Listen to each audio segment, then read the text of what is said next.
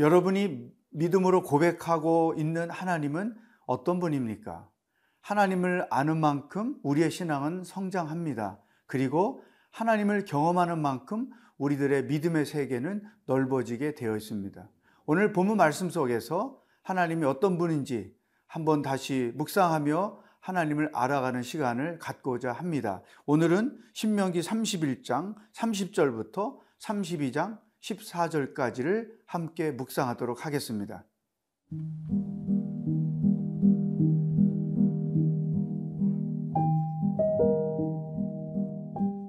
신명기 31장 30절에서 32장 14절 말씀입니다. 그리고 모세가 이스라엘 총회에 이 노래의 말씀을 끝까지 읽어 들리니라. 하늘이여 귀를 기울이라. 내가 말하리라.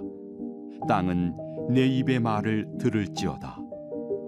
내 교훈은 비처럼 내리고 내 말은 이슬처럼 맺히나니 연한 풀 위에 가는 비 같고 채소 위에 단비 같도다.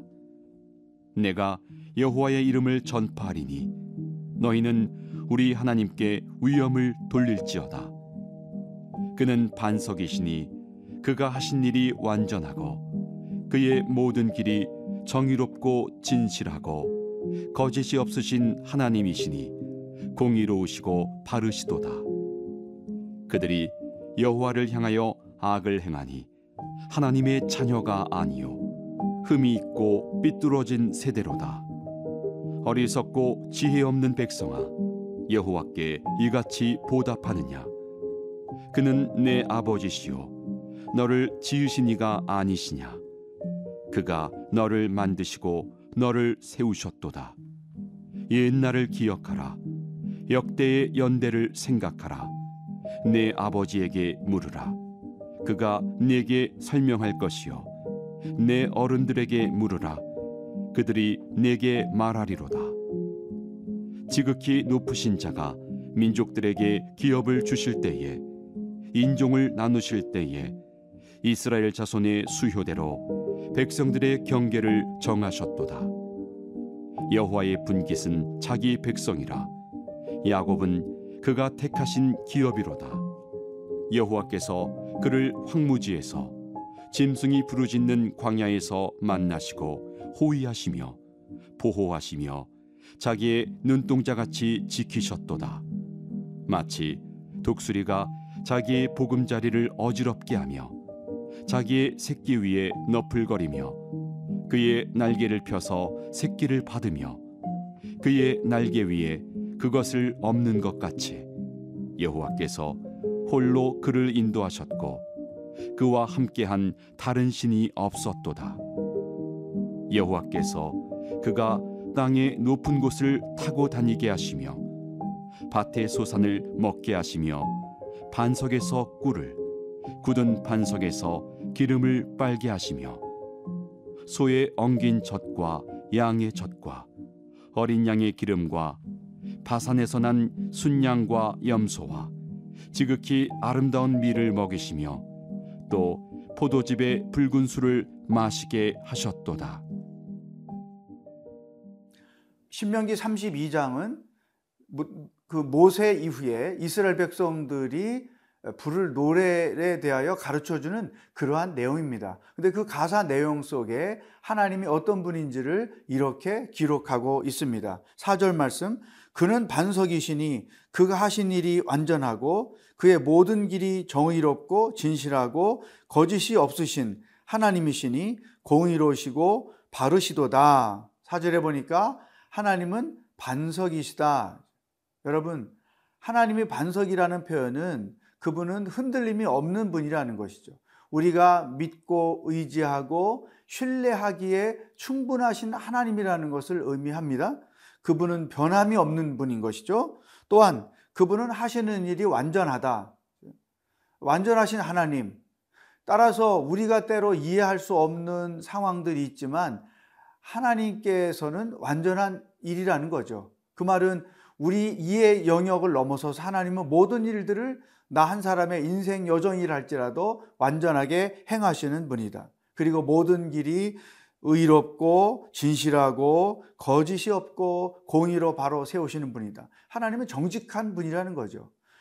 왜냐하면 그분은 거룩한 분이기 때문에 우리도 이러한 하나님을 믿고 있다고 하면 그분의 성품을 따라 우리도 정직한 사람, 또 흔들리지 않고 여호와 하나님을 신뢰하는 사람, 더 나아가서 그분이 하시는 그 모든 일들을 완전하게 믿고 나가는 것, 이것이 우리에게 굉장히 필요하고 중요한 믿음의 고백이죠.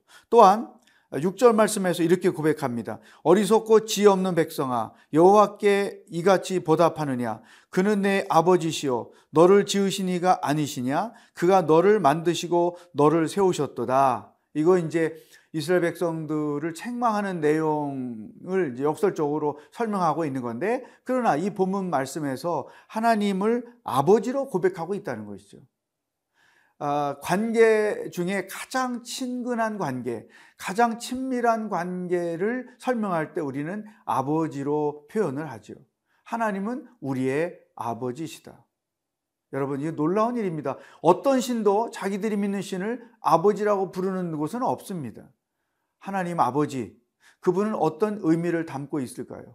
우리를 먹이시고 입히시고 책임져 주시고 돌보시고 양육해 주시는 하나님, 이 개념이 아버지로 표현이 된 거죠. 여러분, 믿음 생활을 오랫동안 해오신 분들은 이 단어를 충분히 이해할 수 있을 것입니다. 하나님께서 어떻게 공급하시고 입혀 주셨는지, 어떻게 많은 것들을 먹게 하셨는지, 어떻게 보호해 주시고 이끌어 주셨는지를 기억해 보면 하나님 아버지, 이 말이 결코 어렵지 않게 고백될 수 있을 것으로 생각을 합니다. 또한 하나님은 너를 지으신 분이다. 나를 창조하신 분이다. 나에 대하여 놀라운 계획을 가지시고 당신의 형상을 따라 나를 창조하셨다. 나를 창조하셨다는 그 말 속에는 내 삶의 주권이 하나님께 있다. 그런 고백이죠. 그가 너를 만드시고 너를 세우셨도다. 나를 오늘 여기까지 있게 하신 분이 하나님이고 내 인생을 세워주시는 분이 하나님이다. 여러분, 이제 모세를 통해서 이런 하나님을 설명해 주셨는데 우리들 각자도 하나님이 어떤 분인지를 고백할 수 있어야 되겠죠.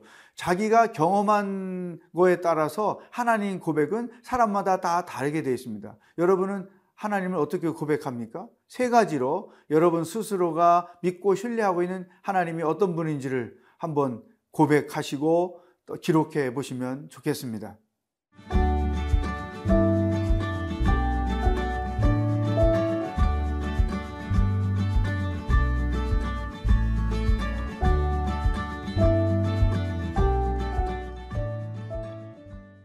우리가 믿음 생활을 하면서 하나님에 대한 분명한 신뢰가 있으면 어떤 상황 속에서도 결코 흔들리지 않을 수 있습니다. 또한 모세는 오늘 본문 말씀에서 앞으로 이스라엘 백성들이 해야 될 중요한 한 가지 영적 습관을 가르쳐 주셨습니다. 그것이 7절에 기록되어 있습니다. 옛날을 기억하라, 역대의 연대를 생각하라.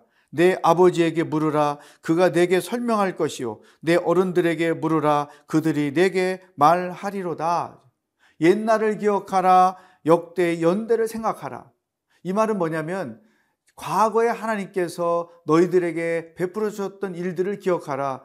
과거에 하나님이 너희들의 여정 가운데서 행하셨던 놀라운 일들을 기억하라. 다시 말하면 하나님을 기억하고 그분이 하신 일들을 기억하라는 것입니다. 여러분, 이것은 영적 유익에 굉장히 도움이 됩니다. 왜냐하면 하나님과 하나님이 하셨던 일들을 기억하게 되면 먼저 어떤 상황에서도 하나님을 신뢰할 수 있는 믿음이 더 생기게 돼 있습니다. 그리고 어떤 상황에 직면해도 그 상황에 얽매이지 않고 그 상황 속에서 오히려 자유할 수 있습니다. 왜냐하면 이미 비슷한 일들을 내가 겪었었고 그 일들 속에 하나님이 하셨던 일들을 기억하고 있기 때문에 그런 것이죠. 그래서 역대 연대를 기억하라, 하나님이 하셨던 놀라운 일들을 기억하라고 모세가 권면을 하는 것입니다. 어떤 일을 기록하라고 모세가 권면했을까요? 9절에 보면 여호와의 분깃은 자기 백성이라 야곱은 그가 택하신 기업이로다. 너희들이 하나님께 택함받은 존재라는 사실, 과거에 하나님이 너희들을 많은 민족 가운데 택하셨다는 사실을 기억하라 말씀하시고 10절에 보면 자기의 눈동자같이 지키셨도다 이런 표현이 있어요. 하나님이 출애굽하는 여정 가운데 어떻게 눈동자처럼 지켜주셨는지를 기억하라 말하고 있고 11절에서는 독수리의 비유를 들어서 설명합니다. 마치 독수리가 자기의 보금자를 어지럽게 하며 자기의 새끼 위에 너풀거리며 그의 날개를 펴서 새끼를 받으며 그의 날개 위에 그것을 엎는 것 같이, 이건 뭐냐면 독수리 어미가 그 새끼들을 날 수 있도록 훈련시킬 때에 이제 높은 곳에서 일단 떨어뜨리고 그런 뒤에 밑으로 내려가서 그 새끼가 다치지 않도록 이렇게 받쳐준다고 하는 것이죠. 이렇게 하나님이 너희들이 어떤 위기 상황에 있을 때 독수리 어미처럼 너희들을 지키고 보호하신 것을 기억하라. 12절 여호와께서 홀로 그를 인도하셨고 그와 함께한 다른 신이 없었도다. 하나님이 어떻게 너희들을 여기까지 인도하셨는지를 기억하라. 그리고 13절, 14절에서는 이제 하나님께서 너희들의 삶을 얼마나 풍성하게 해주셨는지를 기억하라는 거죠. 보호하셨고, 먹이셨고, 인도하셨고, 지켜주셨고, 택하여 주셨다는 이 놀라운 사실을 너희들은 반드시 기억해야 된다. 그것을 기억할 때마다 하나님을 신뢰하는 믿음이 더 강해질 것이고 또 어떤 고난 가운데서도 시험에 들지 않을 것이고 모든 상황 속에서 영적 유익을 얻게 될 것이다. 여러분, 우리에게도 이런 믿음의 반응이 필요합니다. 여러분이 여기까지 살아오는 인생 여정에서 하나님이 하셨던 일, 하나님이 어떤 분인지를 기억하는 것이 중요합니다. 하나님이 어떻게 나를 구원해 주셨는지, 내가 궁핍할 때 어떻게 공급해 주셨는지, 또 내가 직면한 문제를 어떻게 해결해 주셨는지, 또 어려운 상황 속에서 어떻게 나를 보호해 주셨는지, 또 내가 병들고 힘들 때 어떻게 치료하며 회복시켜 주셨는지, 지금까지 하나님께서 여러분과 가정에 행하신 일들을 기억하십시오. 그러면 그 기억이 여러분을 더 견고한 믿음 위에 서게 할 것입니다. 오늘 여러분에게 적용을 드립니다. 이제까지 인생 여정에 하나님이 하셨던 세 가지 일들을 기억하시고 기록하시고 그것을 누군가에게 고백해보는 하루가 될 수 있기를 바라겠습니다.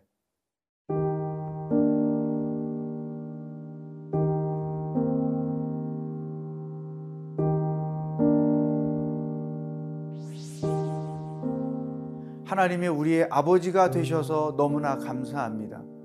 인생 여정 가운데 행하셨던 그 놀라운 일들을 기억하며 그 기억을 통해 더 분명한 믿음을 가지고 하루하루를 승리하며 살아갈 수 있도록 인도하여 주시옵소서. 예수님의 이름으로 기도합니다.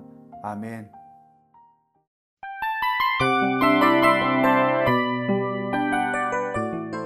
이 프로그램은 청취자 여러분의 소중한 후원으로 제작됩니다.